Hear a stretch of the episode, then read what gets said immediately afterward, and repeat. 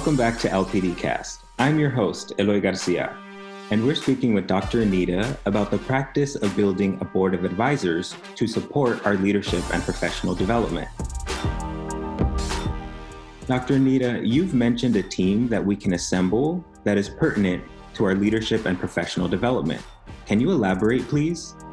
I certainly can. I love talking about a board of directors, but first, and I may be dating myself with this, but there's an old saying that no man or woman is an island. And that really means that everyone must rely on others to be successful. My favorite example is people that say so and so is a self made millionaire. I get the concept, but if you think about it, they can't possibly be a self made millionaire because, at the very least, they needed other people to buy their products or services to make them that self made millionaire, not to mention the people that are responsible for creating a product or service, promoting it, and getting it to the marketplace. So, yes, while it may have been the brainchild of one person, it took teamwork to make the dream work. And everyone needs a team, and building a board of advisors is a good team to assemble first. Thank you, Dr. Anita. And I love that saying teamwork makes the dream work. And I have heard that the dreams that scare you the most are the ones you really need to go after. And for sure, you need a team, if for nothing else, to keep pushing you forward. I know that I feel like what I'm trying to do right now is what's called a BHAG, a big, hairy, audacious goal.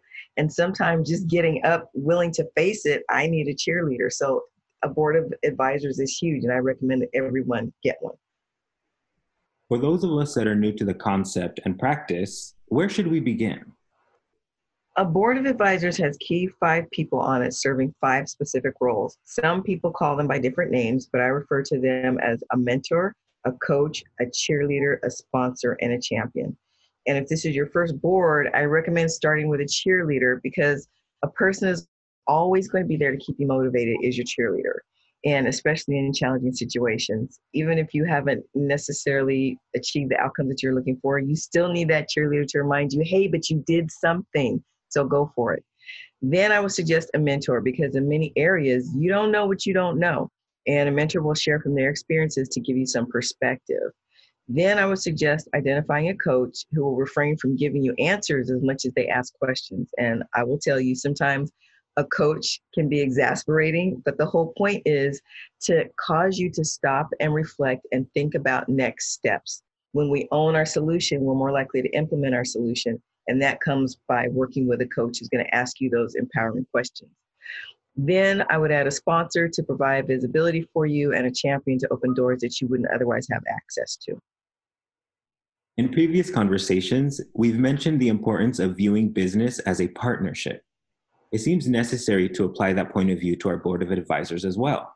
Absolutely. Make certain that the people you select to be on your board of advisors share the same values as you do. For instance, it's important that you view leadership the same way. This morning, I was actually part of a private John Maxwell coaching session, and I'm sure you know John Maxwell is a world renowned leadership guru.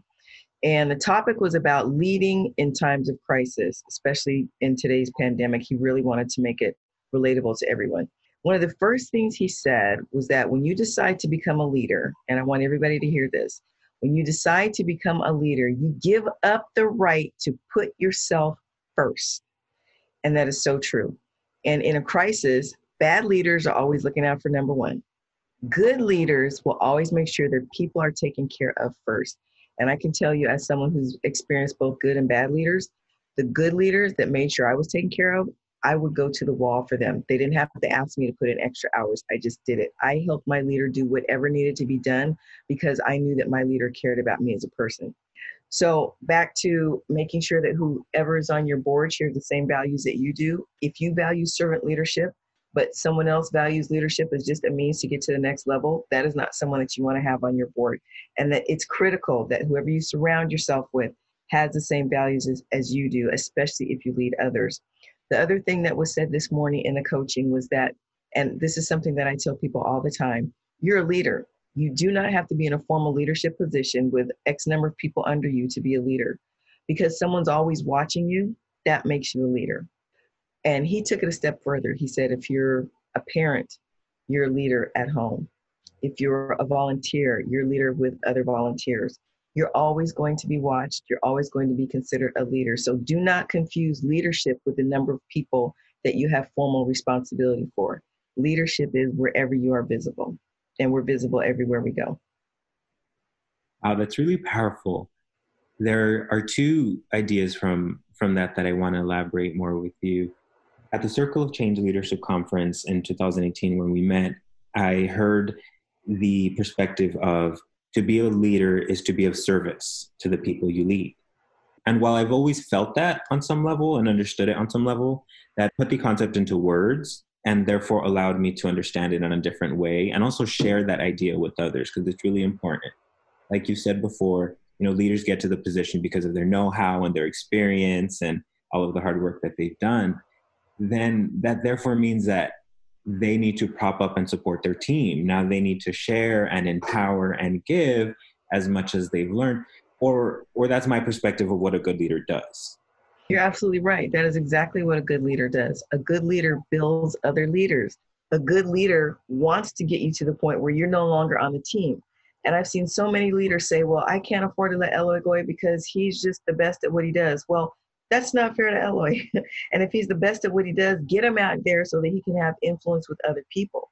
Um, I think one of the most selfish acts that a quote unquote leader could ever do is to say, This person is too valuable on my team for me to let them go. Well, if you've groomed them to the point of being so valuable, how about giving someone else an opportunity to be groomed to the point of being invaluable and push them out, and groom someone else to the point of being invaluable and push them out so that they can have greater influence in the organization? That to me is true leadership. And again, that's not thinking about, well, I need to make sure that I make my number so that I can be number one amongst my peers. I'm putting myself first.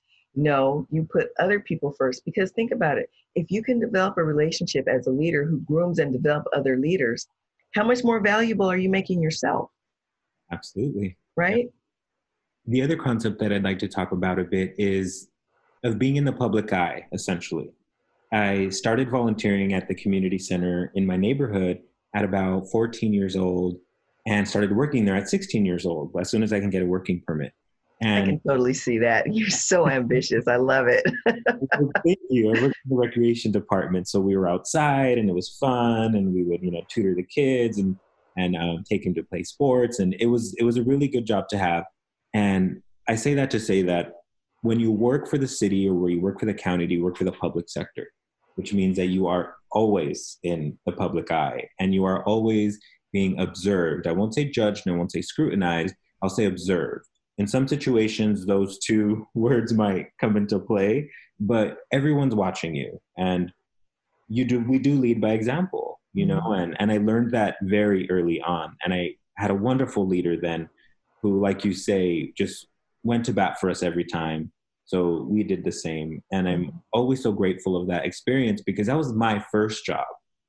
That was my very first job. So it's not that the standard was high, it's that the understanding of good leadership was high. Mm-hmm. And I was then fortunate to go into other positions and, and have that perspective of learning more. That set a good foundation for me. You know, I'm glad you mentioned the fact that when you're in leadership intentionally, either as a volunteer or in a more formal role, that you have to think about the public visibility. And I've always been one to be warm and inviting when I'm out, just because that's who I am. And last summer, I was telling my husband about a conference that I had gone to. And I think I had a lot on my mind. And I was sitting at a table by myself having lunch because I wanted to be by myself. Mm-hmm. And someone came over to me and he sat down and he wanted to talk to me. And I'll be honest, I wasn't as engaging as I normally would have been if I didn't have other things on my mind. And I came home and my I told my husband about it and he said, "You know, if you're going to be Dr. Anita, you have to be Dr. Anita all the time. Not just when you don't have things on your mind, but especially when you do have things on your mind." He said, "You're out there now. People are going to see you, people are going to recognize you. So you always have to be Dr. Anita." So when we're leaders, again, we have to make sure that we are reminded that we have given up our right to put ourselves first. As leaders, we can't say, well, they'll just have to deal with it because I'm having a bad day today. You can't do that. Now, when I teach spin cycle classes, that's different because if I've had a bad day, they're getting a super good workout. and once I've warmed up and calmed down a little bit, you know, but as as leaders when we're going to be public either if we've decided to volunteer for something or if we've been put in a formal place we have to remember that we have to show up as leaders regardless of what's going on. That being said part of leadership is also to be vulnerable and to tell people. I remember one time i was teaching a class and my mentor had been very very ill and i found out in the middle of class that he had passed. Oh, and I was shaken. And so I put everyone on a break for about 10 minutes. And I came back and I was very honest with them. I said, you know, um, my longtime mentor, who has meant so much to me that I've actually started calling him my godfather because he just became part of the family. I said, he passed. And I told them about the history and how, had it not been for him, I would not be there teaching that class. That's how much of an influence he had in my life. And so I told them, I'm going to give you the best that I can give you right now, but this is this is what's going on. And so many people came up to me and said, "We appreciate your your honesty. We appreciate your transparency. We're here for you and we're going to help you through this." So to show up as a leader means we need to remember that we're a leader and that we're being watched, but it also means that we role model what it means to be authentic and transparent because people need to understand just because you're in a leadership role doesn't mean you no longer have feelings. It doesn't mean you don't hurt. It doesn't mean you don't go through stuff. It means you manage through it and sometimes managing through it means i got to tell my team so that they can support me right now. And i think a lot of times we are confused that leaders shouldn't do that that leaders shouldn't have hesitation that leaders shouldn't be um, questioning what's going on right now it means we show up, we show up strong, but we show up real. And being real means we got to be real with ourselves and being real with our people. That's not to say that we cause them to doubt our leadership, is to say, yes, I'm human and this is what I'm dealing with, but we're going to get through it together. Let's go, team. Does that make sense? Yes, it does. And, and thank you for sharing that. In these moments when, as leaders, we, we are tired, we have something on our mind, and we're going through something, I think the tool that you've shared with us before of extending grace to ourselves helps. Yes. Yes. A lot because you check in with it's almost like checking in with yourself and remind yes. yourself, okay, I'm I'm tired. I've had a long day. That was kind of what this weekend was like for me, particularly yesterday. You know, I've had a long day. You know, read an incredibly long chapter. You know, took a difficult test. It's the end of the day, and one it's one thing after another. One phone call ends, and I've got another one and then that one's about an hour and then you go into another one and then right after that someone has another question and and this is what it is you know mm-hmm. and and that's fine that's great like you said we've signed up for this and i've been able to learn to manage those days by extending the grace like you're saying because it's like a mm-hmm. mini check-in of okay i know you're tired and i know you've done all this and i know the left part of your brain is hurting really badly it's getting a cramp person that is approaching you needs something mm-hmm. and they need something that you have or they need something that you can help with and they are not at fault right or they are not the reason why your day has been so long mm-hmm. so just get through this one as mm-hmm. well and and you'll be fine you know extending that grace helps in those moments for me i think what you just said when you mentioned this is leadership and i signed up for it it sparked something in me. Yes, we signed up for it, but that doesn't mean we know what we signed up for. we don't know what we don't know, which is why a board of advisors is absolutely critical. Because even though you know you want to be a servant leader, even though you know you want to help, even though you know you've been gifted with so much to give to other people, even though we signed up for it, we don't know what we don't know about what we just signed up for in terms of leadership, which is why a board of advisors is crucial. Good point, Dr. Anita. And you just mentioned mentorship. Yes. Now, mentorships can be intimidating to seek out for a lot of us. Can you help us determine how we should establish this relationship? First of all, I want to go to something that I may have mentioned in our last conversation, which is remote intimacy. I think for the generations coming up, they've been so accustomed to establishing relationships in social context online that the importance of being able to interact one on one with people, they've not yet necessarily had a chance to cultivate that skill set. And I think that's part of why it might be a little intimidating for some people to build mentorships because they're used to those remote relationships versus a one on one, really intimate relationship, the type of relationship that I think you and I have that says, I'm looking at Eloy, something's not right. Eloy, what's going on? Because we've met, we've we've established a rapport, person to person, face to face. So we know each other's spirits, right? But yeah. to just be able to see you online, I may not be able to sense that. And I think that might be some of the challenge for some folks in developing face to face, one on one mentorships. So I wanted to say that first because if you are constantly only focusing on online relationships, you're missing a real opportunity to go deeper with a face to face relationship. And that opportunity gap is where it might be kind of difficult to feel like you can approach uh, a mentorship.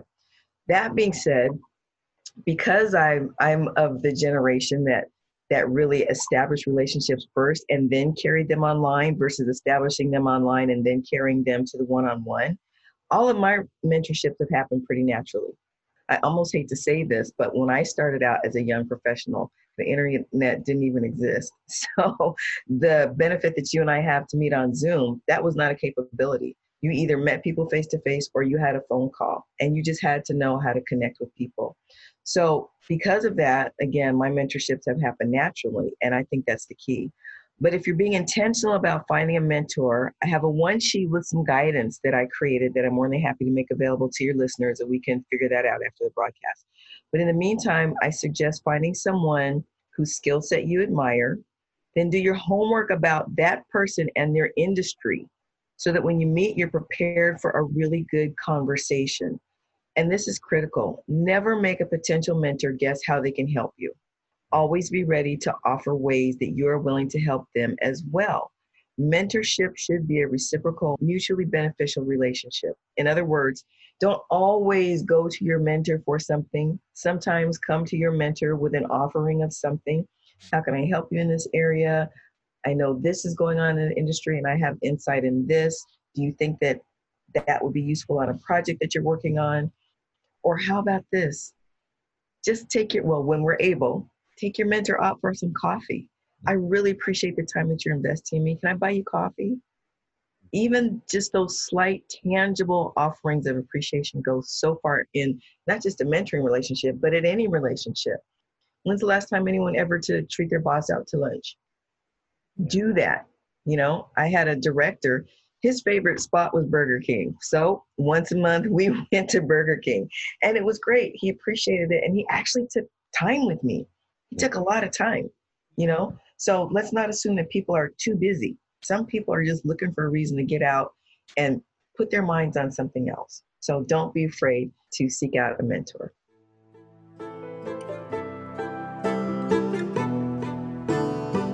Hi, I'm Sade, and I've sponsored this episode of LPDcast. I'm a co contributor to Insanity Check, where we discuss current events and we ask the question is this crazy or is it just me? You can tune into our conversation on YouTube. Search for Real Conversations with Dr. Anita. I think the Burger King lunch meetings say something about meeting people where they are. You know, it's yes. complicated. Absolutely. Absolutely. And that's what you that that is the type of characteristic that you should look for in all of the people on your board of advisors. Are they willing to meet you and others where they are? That is huge. That is critical. And that is also a message that I deliver to leaders when I look when I work with them. Meet people where they are. You know, what you consider 80% of somebody's effort might actually be what they consider 100% of their effort. So we need to meet them at how they're defining 100% effort and not how we define 100% effort. Oh, that was great. That's really well. I'll have to thank my husband for that because he used to tell me all the time, you know, honey, you've got to take it easy because your 100 is way up here. Somebody else's 100 might be a couple notches below, but that's their 100. You got to meet folks where they are. So I credit my husband for that. Let's all thank him. Because I will definitely send that along to him wonderful perspective that we should be leading with. Dr. Anita, could you help us clarify between roles? For instance, how is a mentor different from a coach? That is a really important question. And often when I work with leaders, they use the term mentor and coach interchangeably, but the two roles are quite distinct. And when I was doing my research for my doctorate, I researched that both mentors and coaches are defined as part of what's called helping relationships, and that's a real term. And as I mentioned earlier, mentors provide guidance based on their own experiences, and coaches ask empowering questions to help people arrive at their own solutions based on their own experiences. Both are important roles and they each have specific purposes.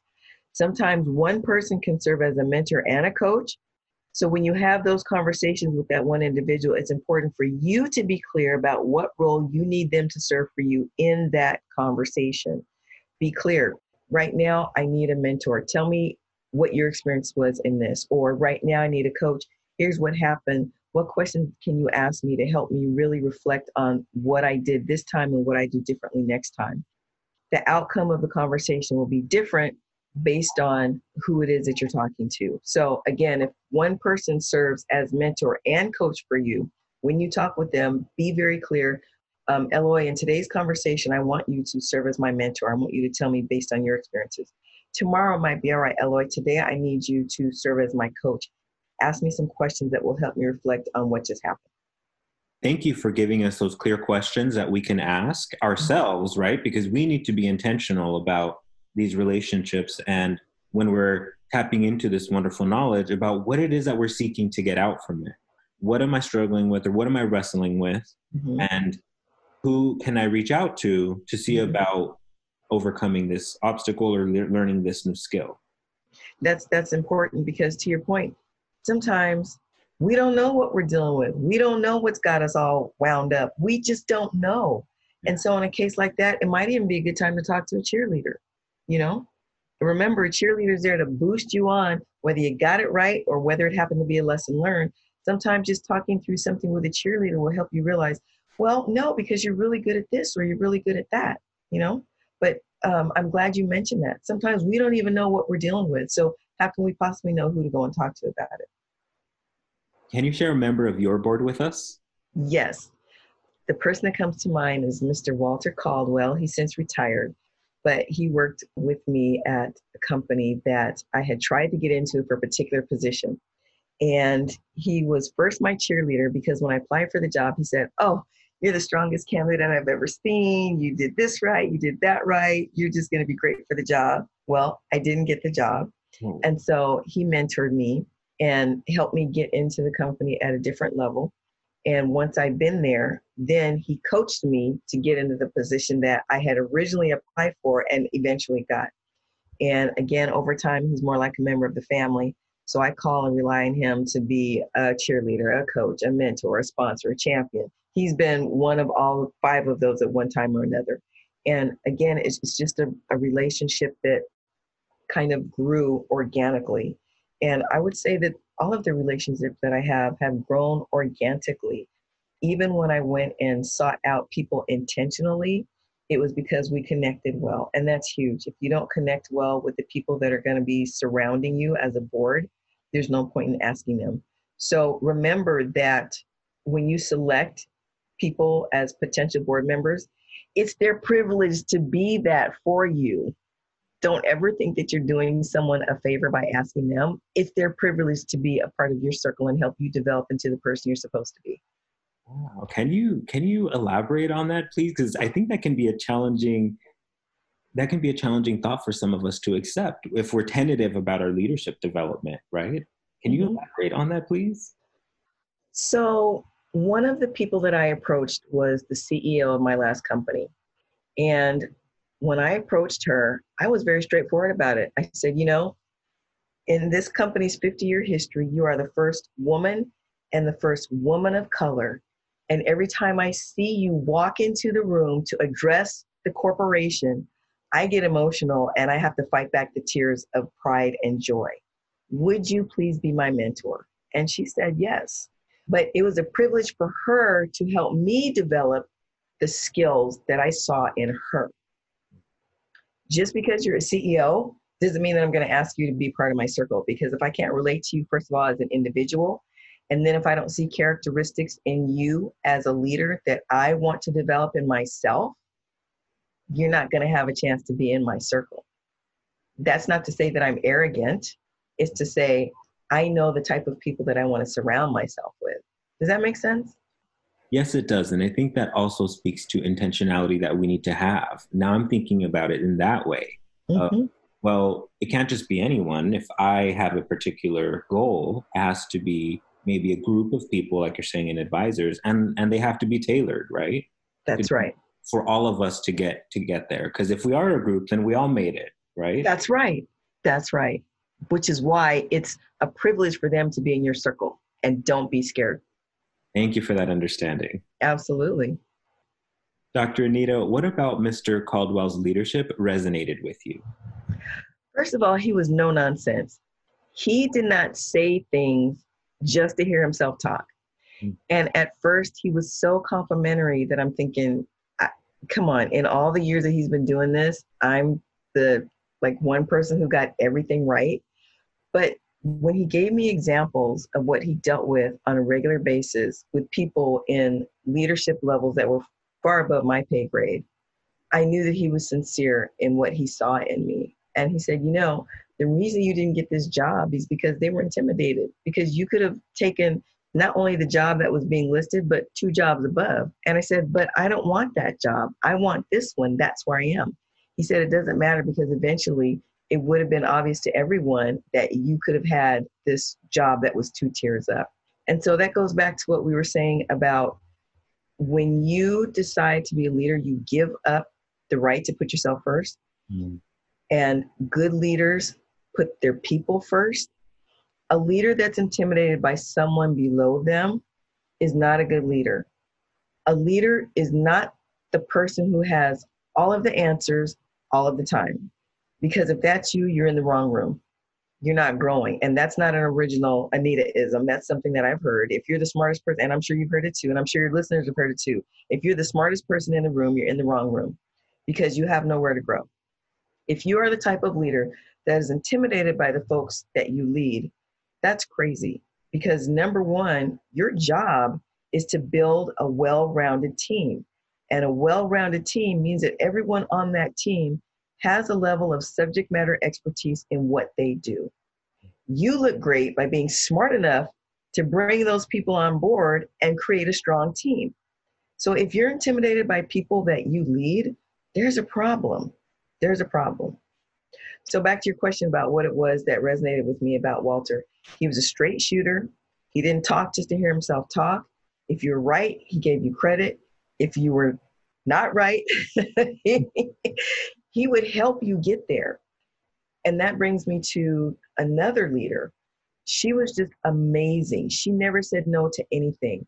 And if she couldn't say yes, she would help you come up with ways to get her to say yes. In other words, she never said no, mm. but if it wasn't an immediate yes, she would help you figure out how to get her to yes.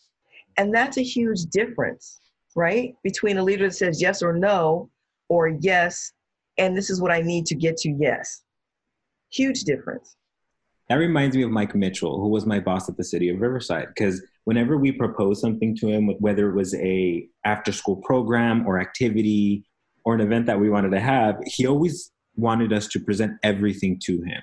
He wanted as all the questions that we had in our head, answers to those questions, even if they weren't right, and and now in hindsight i realized that he wanted us to really think in depth about what we were doing. He didn't want us to have these wonderful ideas that were just ideas because they weren't plausible.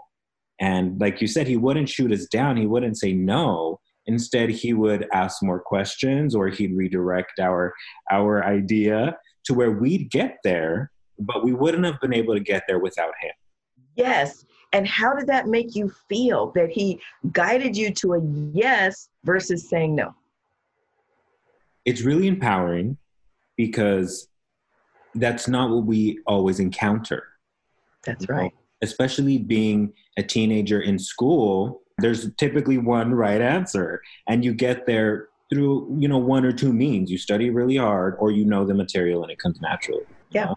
And what we what I learned from Mike was that there's a lot of ways to do things. Mm-hmm. What is going to work for what you want to do? Yes. You know, so it almost opened up a whole different set of tools that I hadn't realized I had with me the whole time. And I can tell looking at you as you recount that story about Mike that it was impactful then and it's still impacting the way you think today. You know, it does. It does. Um, I haven't had that job in a long time, those were formative years for my leadership mm-hmm. and all those positive things I carry forward because I've been able to learn from them and I feel like others can as well. Dr. Anita, should our board members remain the same or should they evolve over time? I absolutely love this question. The answer is drumroll please. Brrr, it depends, right? Like a corporation, board members will come and go. So it all depends on what your professional development and career goals dictate at any given time. Just because people rotate off your board, though, that doesn't mean that you sever the relationship. That said, make sure that you're always expanding your network according to what you need and how you can serve others. Remember, I have a mindset that board members are opportunities to engage in a mutually beneficial relationship now, in the future, and for the long term when possible. Sometimes board members are in your life for a season, and sometimes board members are there during a transition. Sometimes they're there for the long haul. But always make sure that it can be mutually beneficial. Again, and what you bring to a board member might just be a real sense of appreciation because even though we're always pouring into one another's lives, people are not necessarily appreciated for what they do. And always remember this people don't have to do anything for you. They don't have to recommend you. They don't have to speak well of you. They don't have to open doors for you. So, whenever someone does that, appreciate them. That being said, the degree to which someone helps you, for instance, if someone can help you get a job, you may not necessarily be able to thank them in that same way, but thank them anyway. You may not ever be able to return the favor, but that's what's called paying it forward. So don't just help people that can help you back. Sometimes your greatest reward is going to be helping people that can do nothing for you other than really express deep gratitude. That's what paying it forward is about. Because people have helped you that you could in no way return the favor, equitably speaking. But again, they paid it forward to you and helped you get where you're trying to go. You pay for with others and help get them where they're trying to go. That's also a sign of true leadership help because you can, not because you expect something in return. That's really great. I feel like that falls in line with integrity almost. Absolutely. Do the right thing, not because there's a rule or because someone's watching, but because it's the right thing to do. Absolutely. Dr. Fred Yant is someone that I've met through Bob, which is wonderful. And he's been in education for decades. He connected me with Dr. Julie Taylor, who was on the board of communication at, at CSUSB. And this is when it was that transition period that, that you're talking about. I was going from community college to university. There was a lot of insecurity, there were a lot of questions, and there was a lot of doubt. And Dr. Yant, he's great, he's wonderful.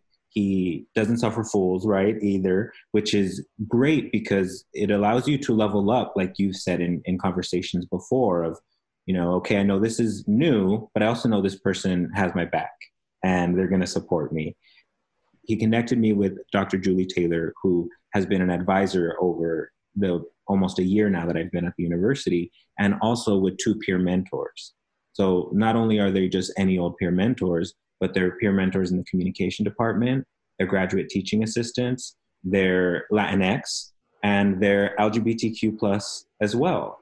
So Dr. Yant has been very intentional about the support that he's provided it's also been because every time that he's curated a relationship for me, I've ran with it. He sends me an email, he says this is their number, or he puts us on a joint email, and then the responsibility is there in mine after to call, to communicate, to reach out, and to really flesh out these relationships. I think that's beautiful, and that's absolutely the way it should work. Dr. Anita, when will we know that we are ready to be a member of someone's board of advisors? That is a powerful question. And it reminds me of a conversation I had with one of my mentors, the CEO of the last company that I worked with before going out on my own. And I think I mentioned that she was the first woman and first woman of color in that company's 50 year history.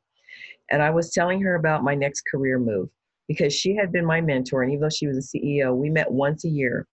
And I loved talking with her because whatever she told me in that year, I followed through for that next year until we met again. I'd give her my results the impacts, the people that I met.